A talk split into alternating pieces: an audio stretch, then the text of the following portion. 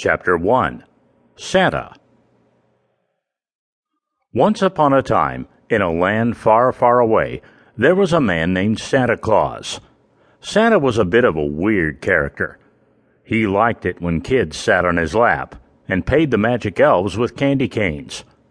Santa liked to spy on children to see if they were being naughty or nice, and based on what he decided, they would either get what they asked for or a lump of coal.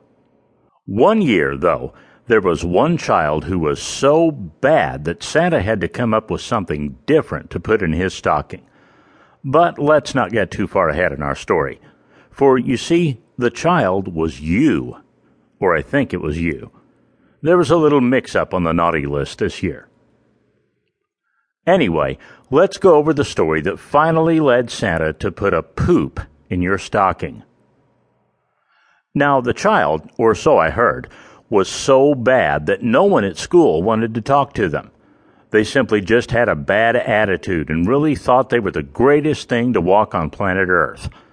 No one likes someone so high and uppity. People assume that they like the smell of their own farts.